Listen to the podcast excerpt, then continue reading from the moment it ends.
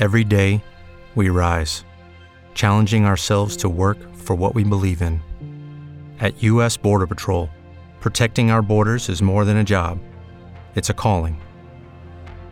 Agents answer the call, working together to keep our country and communities safe.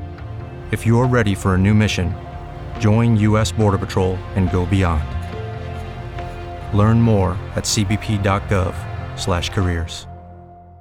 Hello, it is Ryan, and we could all use an extra bright spot in our day, couldn't we? Just to make up for things like sitting in traffic, doing the dishes, counting your steps, you know, all the mundane stuff. That is why I'm such a big fan of Chumba Casino. Chumba Casino has all your favorite social casino style games that you can play for free anytime, anywhere with daily bonuses. That should brighten your day a little. Actually, a lot. So sign up now at chumbacasino.com. That's chumbacasino.com. No purchase necessary. VGW Group. Void were prohibited by law. See terms and conditions. 18 plus. La vigna di Leonardo. Ecco, come vedete in questa copertina abbiamo messo proprio una di quelle, di quelle sale che non sono visitabili eh, perché si trovano al primo piano e quindi solo in occasioni eccezionali vengono aperte al pubblico.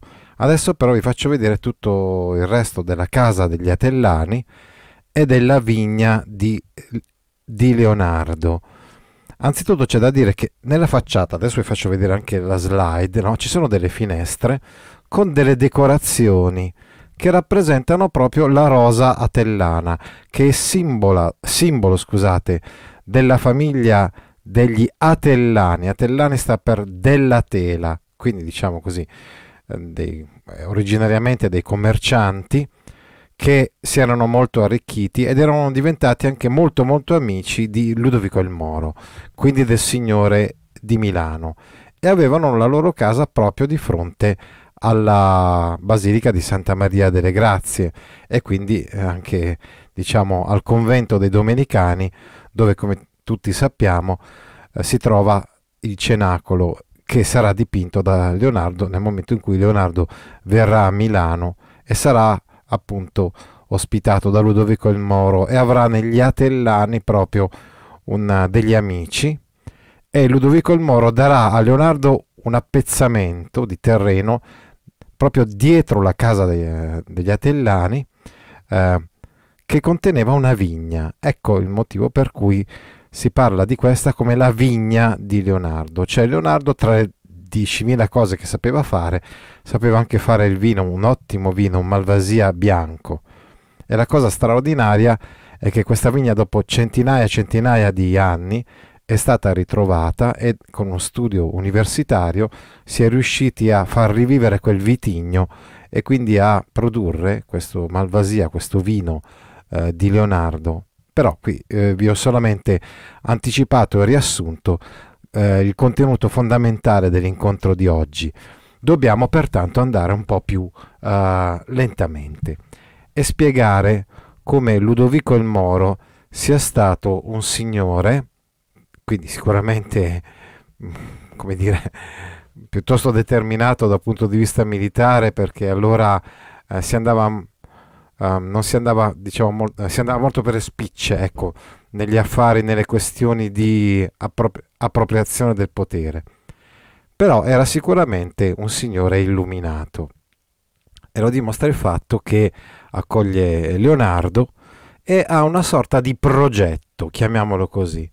Il progetto di Ludovico il Moro è quello di creare una sorta di borgo appunto nelle vicinanze di Santa Maria delle Grazie, con una serie di case degli amici e che quindi rappresentassero una specie di borgo rinascimentale, potremmo dire, anche se non siamo ancora in pieno rinascimento, siamo nell'età dell'umanesimo.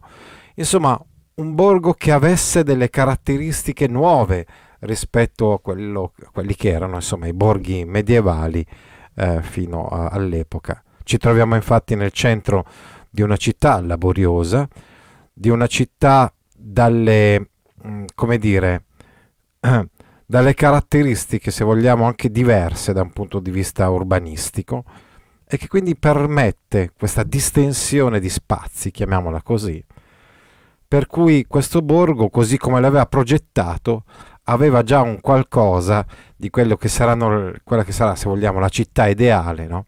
nel, nel periodo rinascimentale. È un progetto però purtroppo che non si realizza completamente. Tuttavia, noi andando a visitare la vigna di Leonardo e la casa degli Atellani, abbiamo un po', quantomeno, una sorta di mh, mm, anticipazione o di rappresentazione di quello che sarebbe stato anche nella mente di Ludovico il Moro questo borgo nuovo, questo borgo diciamo umanistico rinascimentale. Ecco, già se osserviamo la mappa di questa casa degli Atellani, no? eh, possiamo eh, individuare le caratteristiche di questo borgo, no? con questi cortili ampi, con queste sale eh, e quindi diciamo stanze molto molto mh, mm, razionali e, e, e, che rappresentavano insomma una, no, la novità degli studi, degli interessi degli umanisti eh, dell'epoca, chiamiamoli così, no?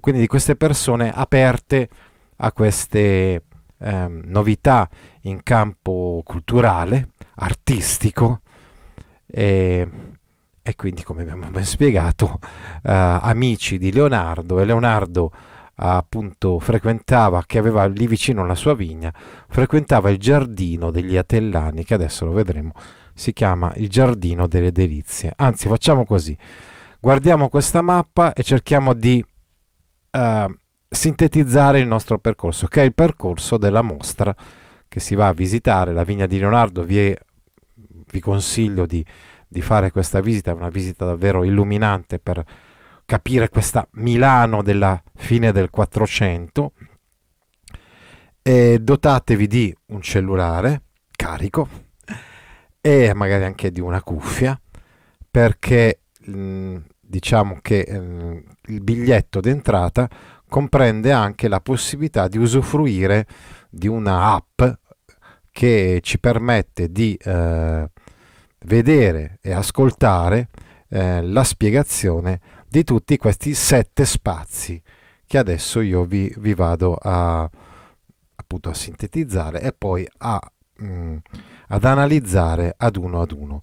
Il primo spazio, questo cortile, che proprio, come vi stavo spiegando, rappresenta queste proporzioni, diciamo, eh, diciamo rettangolari, queste proporzioni rinascimentali, chiamiamole così, no? Uno scorcio di rinascimento nel cuore di, di Milano, uno scorcio di fine 400, inizi 500 nel cuore di Milano. Questo cortile adesso viene chiamato Portaluppi perché l'architetto che l'ha restaurato, l'architetto del Novecento che ha restaurato questo cortile si chiama Portaluppi ed è un personaggio fondamentale per la riscoperta sia della casa degli Attellani sia eh, diciamo secondariamente, ecco, per la vigna di Leonardo ci saranno anche altri studiosi insomma, che eh, interverranno soprattutto per la riscoperta della vigna di Leonardo. Direi soprattutto per la casa degli Atellani, il Portaluppi. Quindi primo spazio, viene chiamato anche così il borgo, il borgo rinascimentale. E come vedete ci sono due cortili, no? Uno e quest'altro. E in mezzo delle colonne che rappresentano il passaggio da un cortile all'altro e ci permettono di entrare poi attraverso una porta nella casa degli Atellani. Qui addirittura ci sono delle porte private perché ci sono degli appartamenti che sono abitati da delle famiglie, no? E quindi è solo questa casa degli Atellani, è solo il piano terra oltretutto della casa degli Atellani che può essere visitato. Entrando da questa porta, per prima cosa vedremo la sala dello zodiaco, poi ci sposteremo nella sala adiacente che si chiama la sala dei ritratti.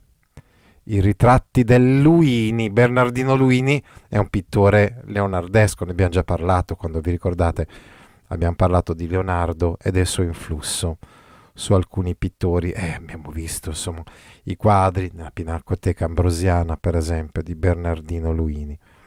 Poi da questo spazio ci sposteremo un attimo a destra, nella sala vicina a quella dei ritratti a destra, che è la sala dello studio di Ettore Conti. Ettore Conti, grande industriale, eh, anche politico dell'età della prima metà del Novecento e questo era il suo studio, perché questa casa era uh, appunto in quell'epoca era la casa sua, la casa di Ettore Conti, progettata da, dal Portaluppi. Poi ritorniamo indietro dove c'è la sala dei ritratti, la attraversiamo per andare a vedere l'altra stanza che si trova esattamente agli antipodi di quella dello studio di Ettore Conti, che si chiama la sala dello scalone. In questa sala infatti c'è uno scalone che conduce al primo piano che però è chiuso generalmente parlando se non per eh, motivi, eh, come dire, per occasioni particolari. Ritornando infine l'ultima volta nella sala dei ritratti, abbiamo la possibilità di uscire dalla casa e ci troviamo sulla ringhiera che è prospicente il giardino delle delizie. Quindi proviamo in un certo senso ad appoggiare questa mappa della casa degli Attellani con questa, eh, ovviamente però ribaltandola, insomma, no?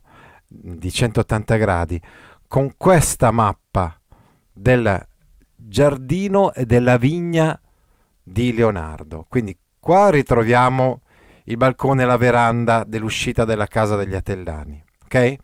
Numero 6, da cui si può vedere il giardino delle delizie, il giardino degli incontri rinascimentali di Leonardo e dei suoi amici. E oltre, in fondo a questo giardino, intravediamo e possiamo visitare la vigna di Leonardo. Adesso che abbiamo visto la mappa di tutto questo splendido museo, possiamo iniziare il nostro percorso. Il cortile di Portaluppi, dicevamo, nel senso che Piero Portaluppi, architetto nato nel 1888 e morto nel 1967, ebbe una straordinaria intuizione, che in una casa che era abbandonata, quasi una catapecchia, si nascondessero dei gioielli, appunto, dicevamo, rinascimentali, straordinari, e decise di ristrutturarla. Ecco qui ovviamente anche l'intervento di Ettore Conti che era, uh, poteva finanziare questa operazione. E così anche ristrutturare non solo la casa, ma abbiamo visto prima i cortili che introducono in questa casa. Quindi una, uh, davvero una persona importantissima, questo architetto, perché fece luce su una parte di Milano che rimase, era rimasta decisamente uh, un po' lasciata andare, diciamo così, nel corso dei secoli. Ovviamente non era più tenuta dagli Atellani quella casa da secoli e c'erano altre, altre famiglie che l'avevano quasi abbandonata questa casa. Oltretutto, purtroppo, eh, i bombardamenti del 1943 colpirono soprattutto il primo piano eh, di questa casa, quindi si dovrebbe anche ristrutturarla sia prima della guerra, per via di questo grande progetto con Ettore Conti, sia dopo la guerra per riparare a questi bombardamenti. Eccolo qua il borgo, il cosiddetto cortile di Portaluppi, con, uh, che poi in realtà abbiamo visto sono due cortili adiacenti l'uno all'altro, con un, diciamo, un colonnato che li eh, divide e nello stesso tempo li unisce. Come abbiamo detto e spiegato, ci sono delle abitazioni in questo cortile, però è chiaro, evidente anche direi, ehm, come dire, la, la, storia anche architettonica di, questo, di queste abitazioni, anche se lì non ci si può entrare, no? però si capisce quali sono gli elementi portanti di uno stile che è eh, eh, di, di, grande riscoperta eh, del classico, quindi tipicamente umanista rinascimentale. Noi abbiamo il Bosco in città a Milano, dove ci sono dei grattacieli eh, all'interno dei quali ci sono vere piante che vengono eh, coltivate sui balconi, ma come vedete anche in questo cortile ci sono bellissimi balconi eh, così pieni di vegetazione e anche dei rampicanti, insomma, lungo eh, lungo i muri di questo cortile portaluppi. E qui ancora abbiamo delle, dei portoni di queste case, molto molto... Ah, cioè che ci introducono in un vero e proprio mondo a parte no? rispetto alla Milano che, che scorre lì, c'è il tram vicino, no? Alla, appunto poi c'è il collegio San Carlo, dove eh, professore, almeno prima qualche anno fa era professore Alessandro Daveni, adesso non so. Comunque è una zona centrale di Milano molto bella, molto importante. Ecco un'altra visione da un'altra parte di questo, di questo cortile, così pieno e ricco di vegetazione, entriamo finalmente nella casa degli Atellani e quindi osserviamo la prima sala che ci accoglie, che è la sala dello zodiaco, nel senso che sulle volte sono rappresentati i pianeti e poi in queste lunette si trovano proprio i 12 segni dello zodiaco. Era anche questa sala malandata e ristretta, il Portaluppi la ampliò, quindi realizzò delle lunette addirittura in più rispetto a quelle originarie eh, rinascimentali, eh, con degli altri elementi ovviamente, perché c'erano già quelle 12 con i segni dello zodiaco. Ecco invece sulla volta dicevamo i pianeti rappresentati dalle divinità eh, dell'antichità, no? quindi Giove, eh, Saturno, Venere, Mercurio, Marte. E poi il motto del Portaluppi, faire sans dire, cioè fare senza parlare, senza, quindi fare senza perdere tempo. Ecco, un motto se vogliamo anche tipicamente eh, diciamo, milanese. Eccoli qua i pianeti, eh, qui eh, possiamo vedere, intravedere eh, Venere, eh, e quindi tutti gli altri pianeti della, dello zodiaco.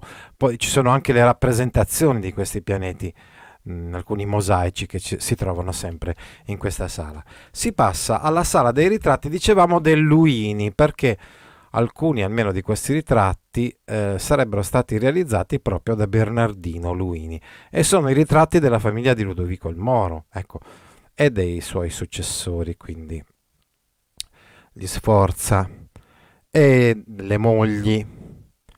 Ecco, una, eh, qui potete vedere anche, questa volta la volta è arabescata, diciamo, quindi con una decorazione. Al centro di questa sala si trova proprio una, uno dei primi esemplari riprodotti della, del vino di Leonardo, la Malvasia di Milano, nel senso che pochi, pochissimi anni fa, se non sbaglio intorno al 2018-2019, c'è stata la prima vigna di questa Malvasia che è stata prodotta in queste bottiglie molto particolari, ecco, in 330 esemplari numerati. Uno di questi appunto si trova al centro di questa sala dei ritratti.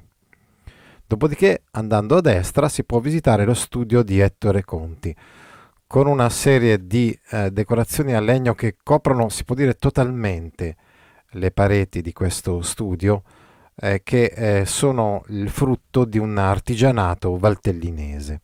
Ettore Conti, come stavamo spiegando, anzitutto lui era un conte, quindi era un nobile, no?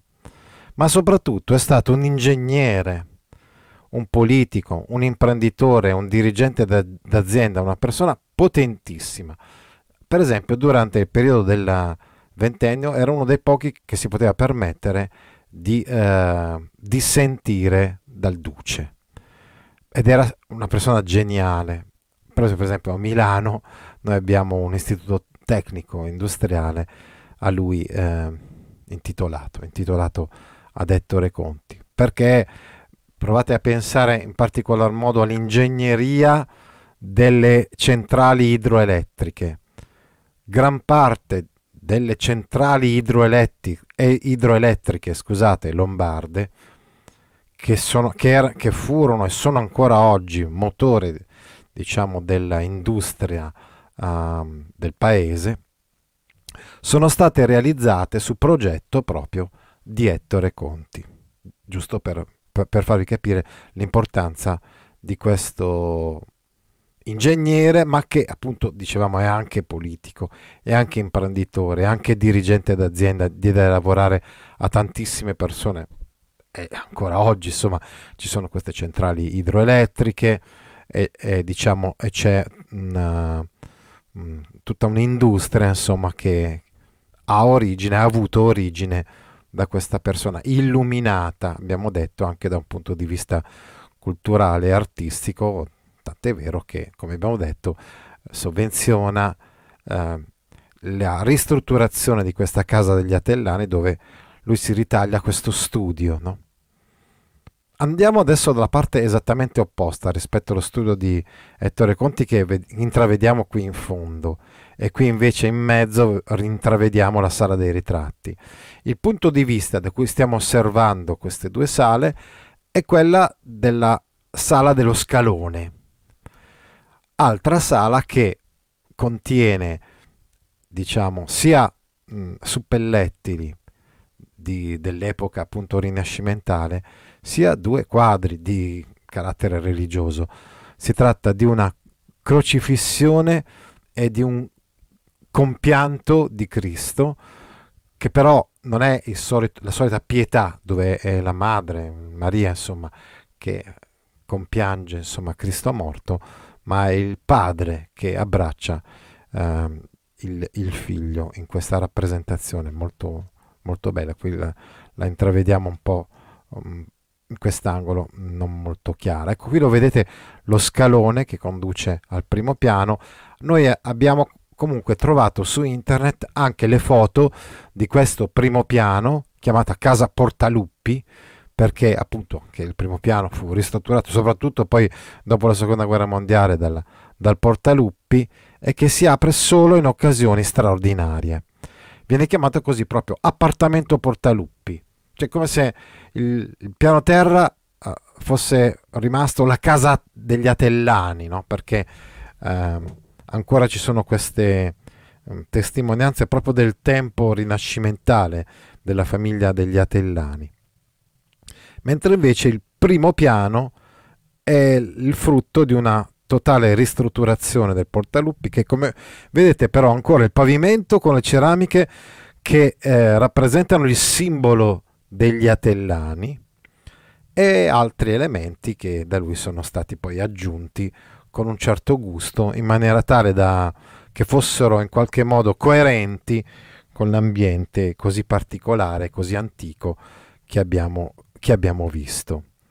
Eccolo qua, il primo piano che io non ho visto e nessuno purtroppo di noi può vedere eh, andando a visitare la mostra della vigna di Leonardo, ma che sicuramente anche questo molto bello, originale, solare, addirittura avete visto la copertina dell'incontro di stasera, eh, fat- è stata fatta anche avendo come sfondo questo salone che si trova al primo piano che non è visitabile. Riscendiamo giù al piano terra, usciamo dalla sala dei ritratti, si può uscire come vedete, questa è la, la, porta che è aperta, quella della sala dei ritratti, ma di per sé c'è una porta finestra anche dalla sala dello scalone, sulla veranda che si affaccia sul giardino delle delizie.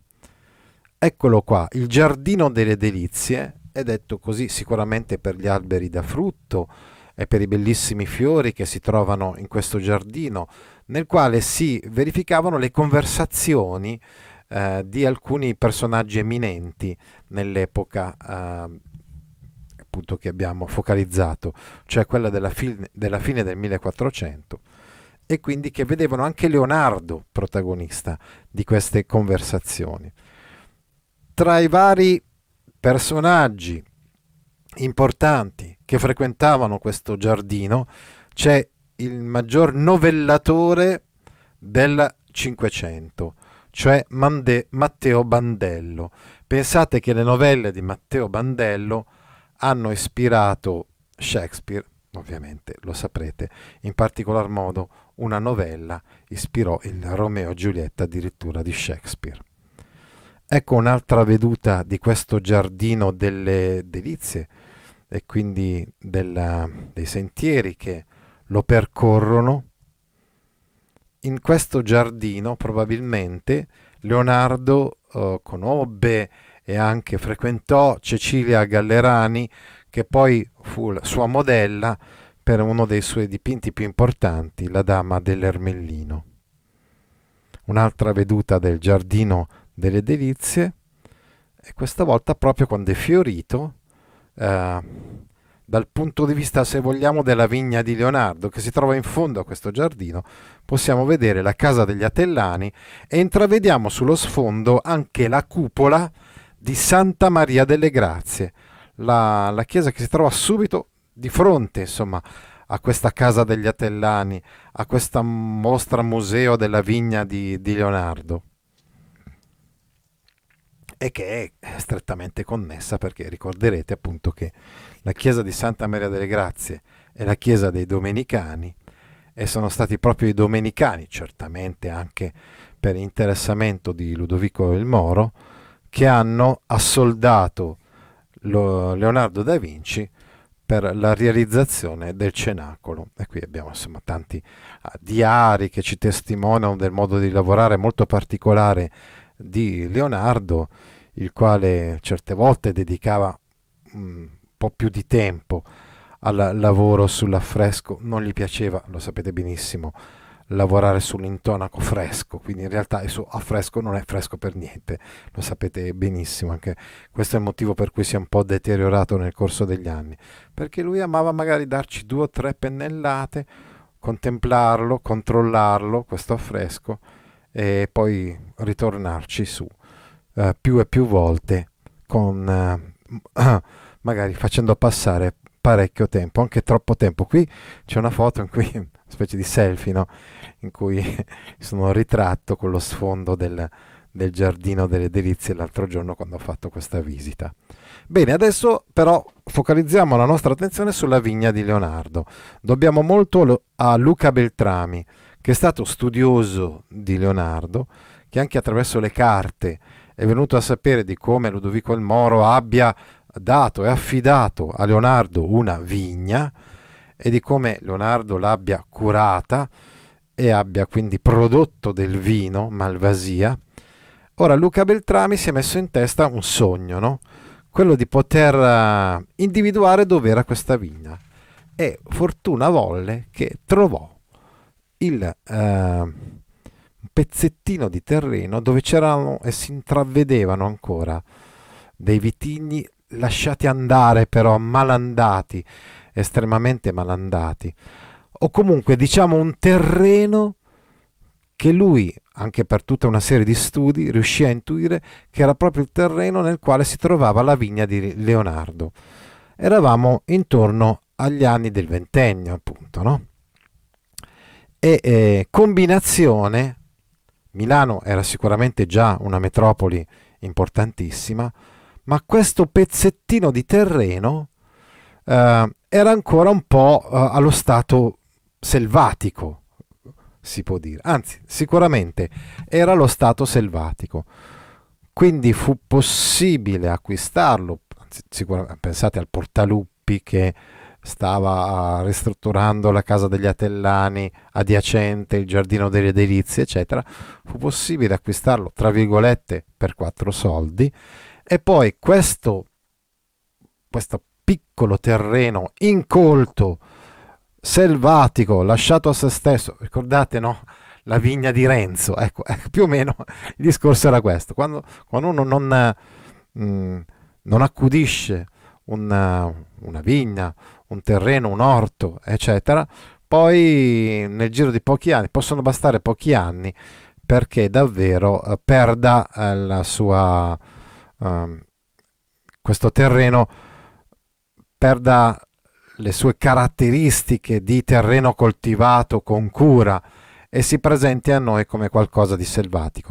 Pensate cosa succede se questo avviene dopo 400 anni di incuria, quindi un, una, una zona, un terreno veramente abbandonato a se stesso, però fu acquistato e eh, con degli studi che si sono succeduti nel corso dei decenni, ormai Luca Beltrami, abbiamo visto, morto nel 1933, quindi gli studi sono stati affidati ad altri studiosi, compreso anche degli universitari che hanno fatto delle tesi su questa vigna di Leonardo e che si sono messi in testa proprio di ricostruirla com'era all'epoca di Leonardo.